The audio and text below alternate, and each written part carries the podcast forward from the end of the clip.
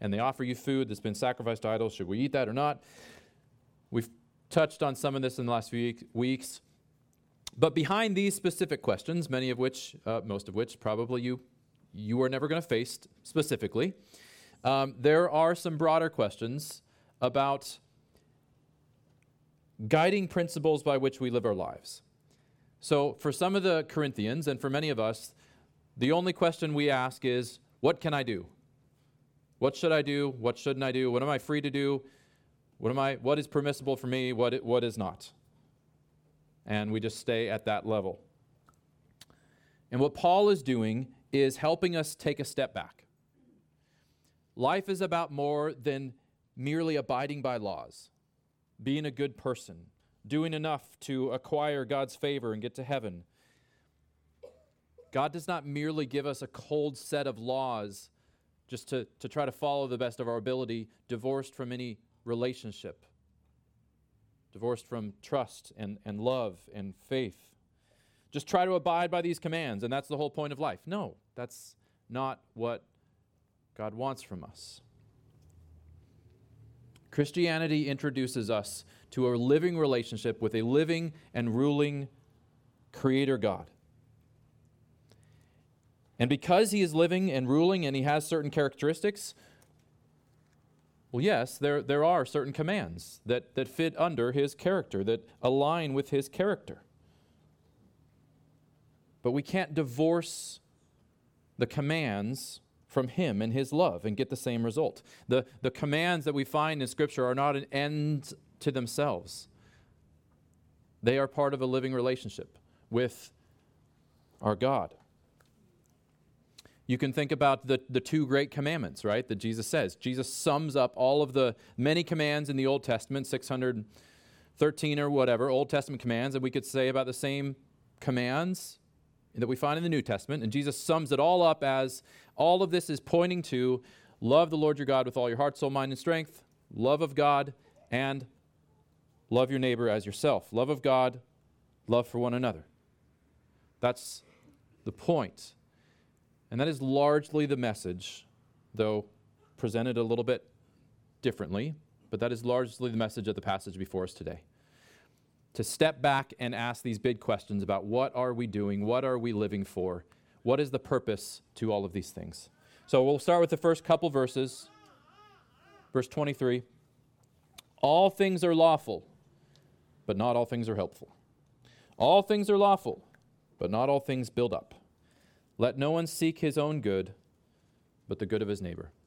Uh, now, we've encountered this all things are lawful phrase before, back in chapter 6. It is likely a, a phrase that the Corinthians were saying, and uh, Paul is responding to, to them here. Apparently, some in the church think that because of the grace that is ours in Christ, because of the, the knowledge of reality in the world that is ours in Christ, we are free to engage in all things. Nothing is off limits, no need to restrain ourselves. If we're not under law anymore, but under grace, are we not free to live as we pre- please? Don't we have this sort of liberty and freedom and permissibility to do and engage in all things? Now, in context, here in 1 Corinthians, this had a very specific uh, tenor or flavor to it. So there were some in the church who, having come to Christ, had the knowledge, and it was correct knowledge, that idols were nothing. Idols were not real, they were not real gods, and so all of the worship and the sacrifices and the feasts that would happen in, in the, the city to these idols, it wasn't really to any real being. So they assumed, so they said, Christians should be free to engage in these cultural festivities, to do and go where everyone else was, and to do what they were doing. And yet, others in the church were apparently not so sure. Some in the church, having come out of pagan worship to Christ, didn't have the freedom in their conscience to go back into these situations and engage in these things freely. They, for them, they couldn't do that with a clear conscience. And so, which side would Paul land on? Would he be for freedom or for constraint? Where would he draw the line? Well, he does draw some lines, as we'll get through this and we'll see. But more important than that, he shows the insufficiency of their questions. Life as a child of God is not simply figuring out what you are free to do and then going and doing it as much as you can. Just because we may be free to do something doesn't mean we ought to do it. Doesn't mean it's good. Doesn't mean it's loving. This is ultimately a, a very selfish way of living, right? What can I get away with? What am I free to do? And if that's our only barometer, our only measure of what we do with our lives, it is ultimately a selfish way of living. And we can clothe it in religious language, right? We can say, well, I'm free in Christ. I'm just taking advantage of grace. It's like going to an all you can eat buffet and getting the most out of your, your entrance fee. Well, I, am getting 20 plates. I'm, I'm making it making up for others who didn't need enough, getting all the grace I can. But that ignores the love and, and doing what is good for others, and that ignores the love of God and living for the glory of God. Instead, God's people, saved by grace, are called to love one another, to ask other questions like, What will be good for my brother or sister in Christ? What will work to build one another up? Paul says, Let no one seek his own good, but the good of his neighbor. Elsewhere in Galatians, he writes, As we have opportunity, let us do good to everyone, and especially to those who are of the household of faith. So, part of what God calls us to as his people is to actually think less about ourselves. To think less about ourselves and more about others. And that's very hard in the world we live in because we have a million excuses and justifications for why we ought to be thinking about ourselves first. Right? We have things like self help, self care, all of these self focused things self love, self respect. You sometimes hear it said that, you know, when we're told to love, love our neighbor as ourselves, surely the most important thing we need to or the, at least the first thing we need to do is love ourselves, right? And I'm not saying that there's no benefit in any of those broad categories, but it is absolutely clear that that's not where the Bible's emphasis lies. If anything, it lies on do not seek your own good, but the good of others. The Bible's emphasis is on turning our attention less and less to ourselves and more to others. Seek the good of your neighbor. Now, why would we do this? Why, why would anyone ever do this?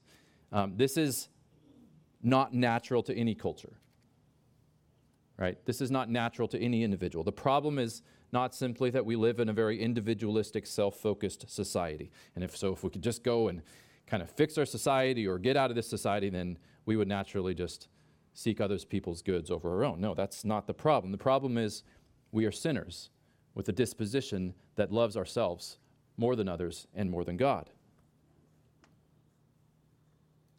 So, what we need to hear is the Word of God. What we need to see is the heart of God for us. Jesus says in John 13, just as I have loved you, so there's the basis, so you also are to love one another. It begins with who God is and how he has loved us, and then he calls us to go love one another. You find this all over Scripture. Paul in Romans 15 says, Let each of us please his neighbor for his good, to build him up, for Christ did not please himself. So even our Creator, Almighty God, did not live merely to please himself.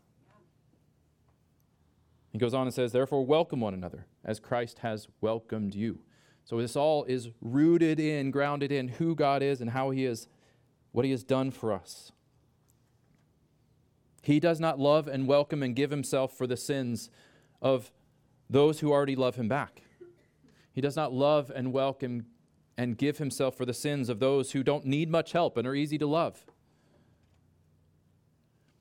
No, He pursues and initiates and willingly gives himself to die for the sin, sins of his enemies, for those who are, who are running away from him, those who had no claim to anything good from him.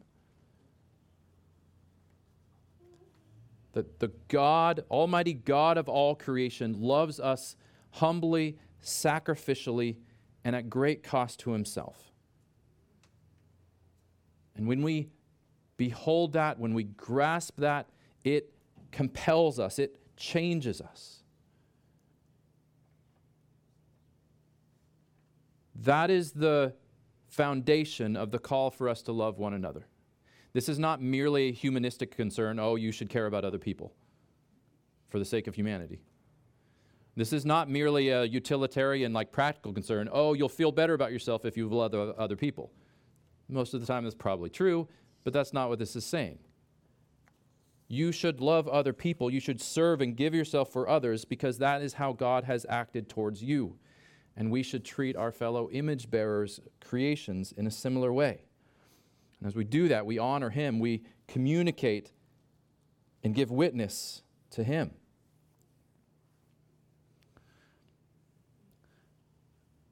Now, we could spend a lot of time unpacking what this looks like. Obviously, there's a million ways to, to love one another. Uh, Paul has given a spe- couple specific examples through these chapters.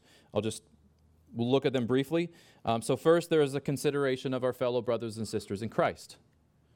Am I living in such a way that will encourage and strengthen and build up my brothers and sisters in Christ?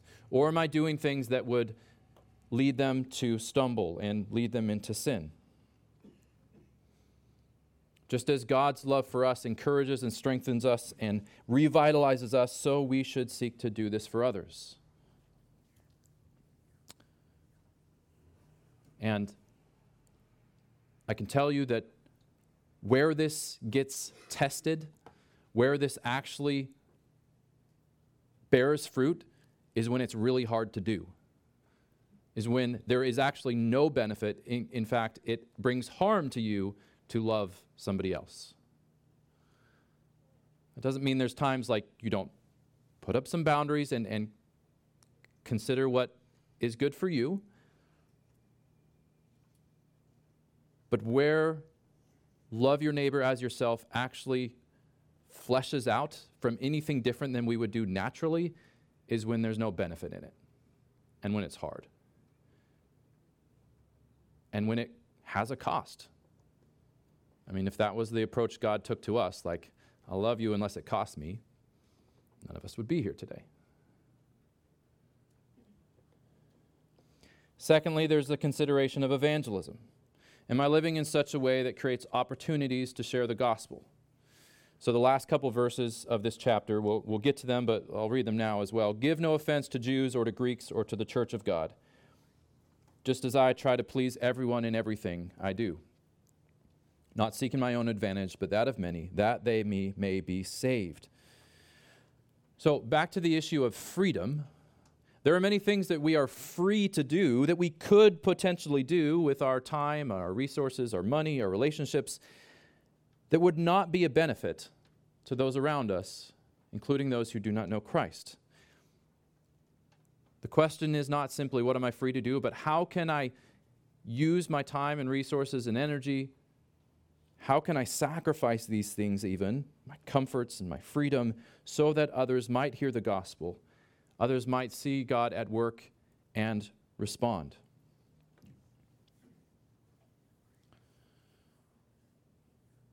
Let no one seek his own good, but the good of his neighbor. Love your neighbor as yourself. Now, obviously, that is the second of the, the two great commandments. We can't, can't stop there. That's not what the end of God that ha- God has for us. In fact, to live our lives seeking to love others but ignore and reject God, which is the way many people live, is not, is not to get most of it right, and then, of course, God's understands. And no, it is com- to completely miss the mark. To, to love others with no concern for the glory and presence and will of God is to neither love God nor to truly love others who God has created. And so Paul turns now to this issue of the glory of God. This is the ultimate thing. This is ultimately why we are here, what we are to be about. This is the ultimate guiding principles, principle of our lives the glory of God. Paul gets there in kind of a roundabout way, though. So we'll read the rest of this passage. I'll unpack some of this. We'll spend some time considering the glory of God. Verse 25 Eat whatever is sold in the meat market without raising any question on the ground of conscience. For the earth is the Lord's and the fullness thereof. If one of the unbelievers invites you to dinner and you are disposed to go, eat whatever is set before you without raising any question on the ground of conscience. But if someone says to you, This has been offered in sacrifice, then do not eat it, for the sake of the one who informed you and for the sake of conscience.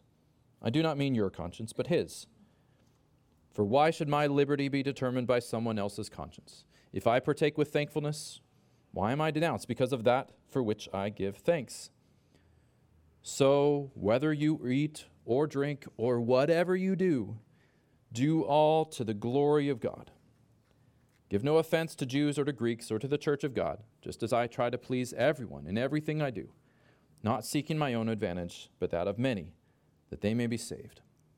Be imitators of me as I of, am of Christ. So, uh, just un- understand the context a little bit here.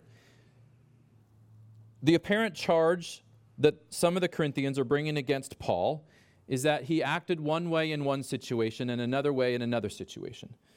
So sometimes he'd eat meat that was offered to idols, and sometimes he wouldn't. Sometimes he seemed very serious and restrictive about idolatry. See chapter 10, the beginning of chapter 10, which we covered. But sometimes he seemed more liberal and free, like, like here. And so Paul's just wishy washy. He's a people pleaser. He's just trying to, to do whatever group wants that he's a part of wants him to do. That's that's the charge. And he basically says, "You're right." But here's why.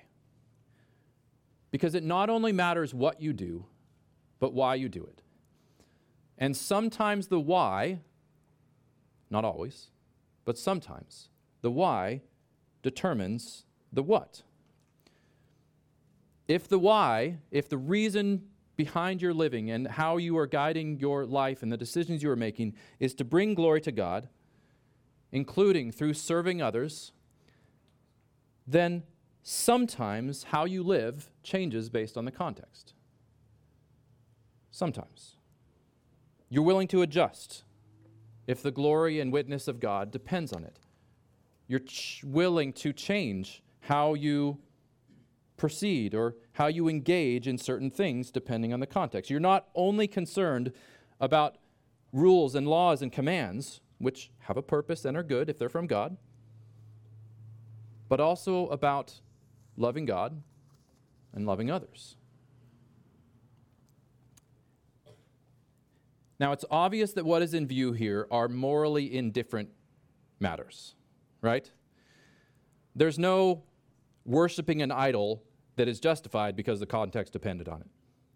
Right? There's no giving into anger or bitterness or, or lust for the sake of witness. Those are not morally indifferent matters. There, there are many things which do not honor God and His will, no matter how or what our intentions and heart may be. But there are many other things for which context does matter, and in which we may be able to glorify God by either partaking and engaging or refraining. Perhaps in what we eat or don't eat, in how we diet or don't,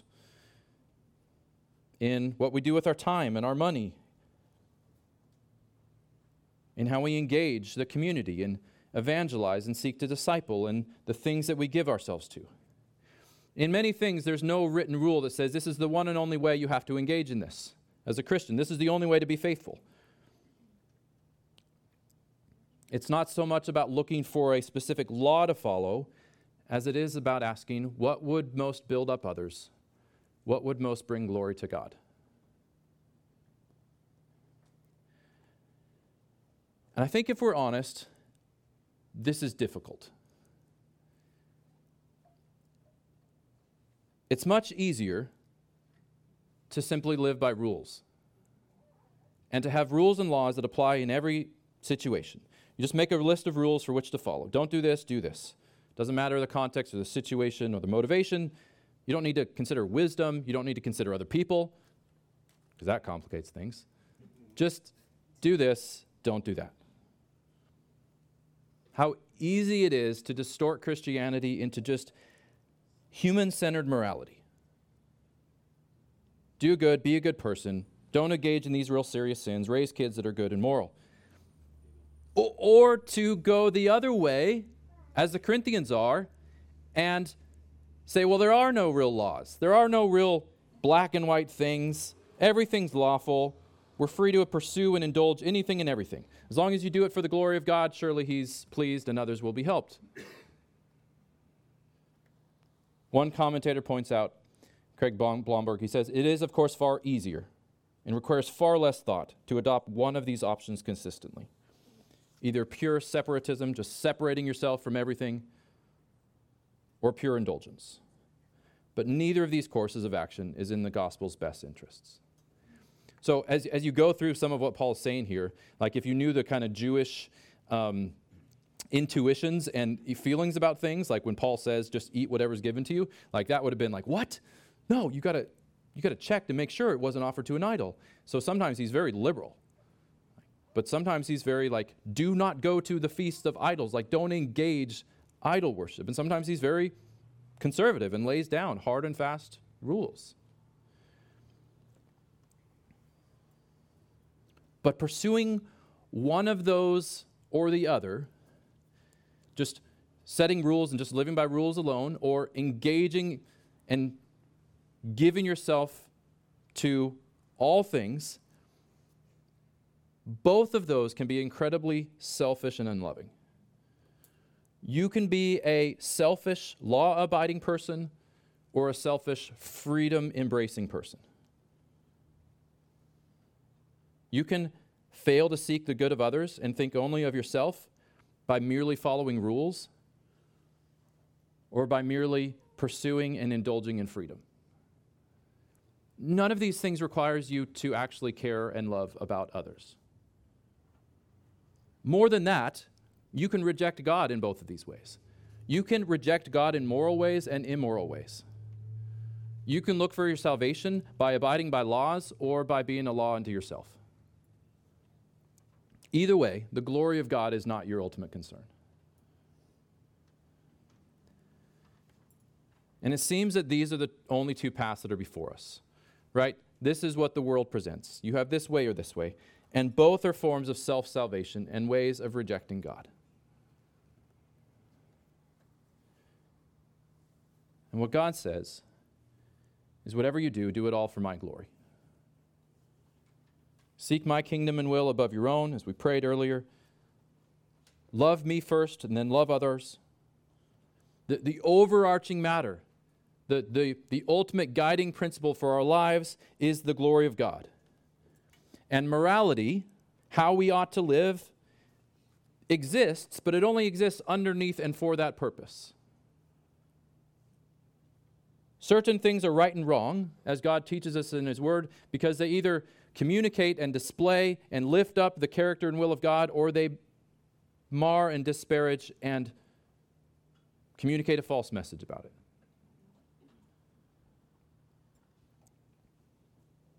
Again, God is not after people who merely follow rules, who are good, law, moral, law abiding citizens. He is after people who delight to live for His glory. And this is why God doesn't give us merely a book of commands. This is why God doesn't only speak to us and tell us what to do and not to do, but He gives us Himself and he shows us his heart. And he draws us to himself. And he gives us his spirit that we might know and love him. His aim is to change our hearts and our desires and our affections and not just our outward behavior. He aims to form us into people who love and seek him not as a means to an end, not as a means to feel better about ourselves, but because he is good and worthy. And I am I am sure that in a church like this, in any church, that there are some of you who have not yet grasped this. And I'm sure that in all of our beings, there are, there are areas where we have not grasped this, where we still have small views of God, where it is ultimately still about just what should I do, what should I not do. Or perhaps we've moved past that and, like the Corinthians, found out that we can do anything and everything. Thank God for freedom. but we do not live for the glory of God.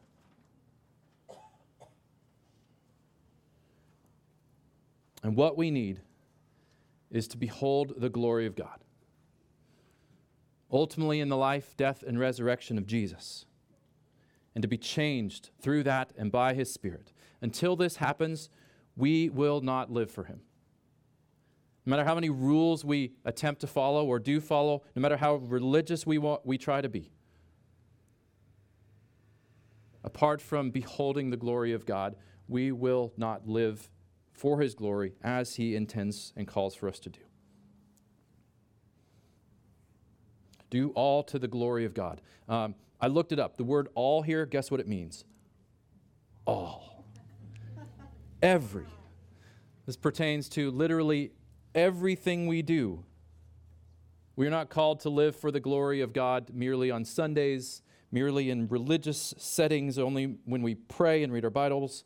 Every aspect of our life, we are called to live for the glory of God. At work, at school, at home, in our marriages, in our parenting,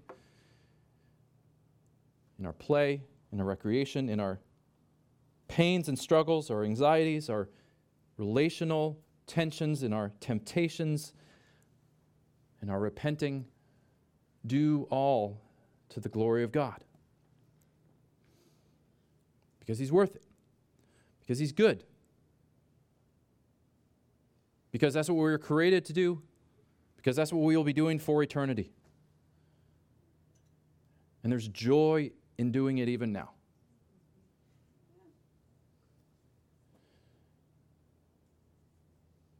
We're going to take communion now, and we're going to do it to the glory of God. Because God has deemed that he is glorified in giving his son to die for us, in humbling himself and suffering and shedding his body and blood for us, and that as that we cannot behold and partake and cast ourselves on that enough. There's no limit to the grace that is ours there. So invite you to come to the table today with confidence that no no sin, no guilt or shame is too much for the cross, past, present, or future. And cast yourself on Him as a sufficient Savior and good and rightful Lord. Let's pray.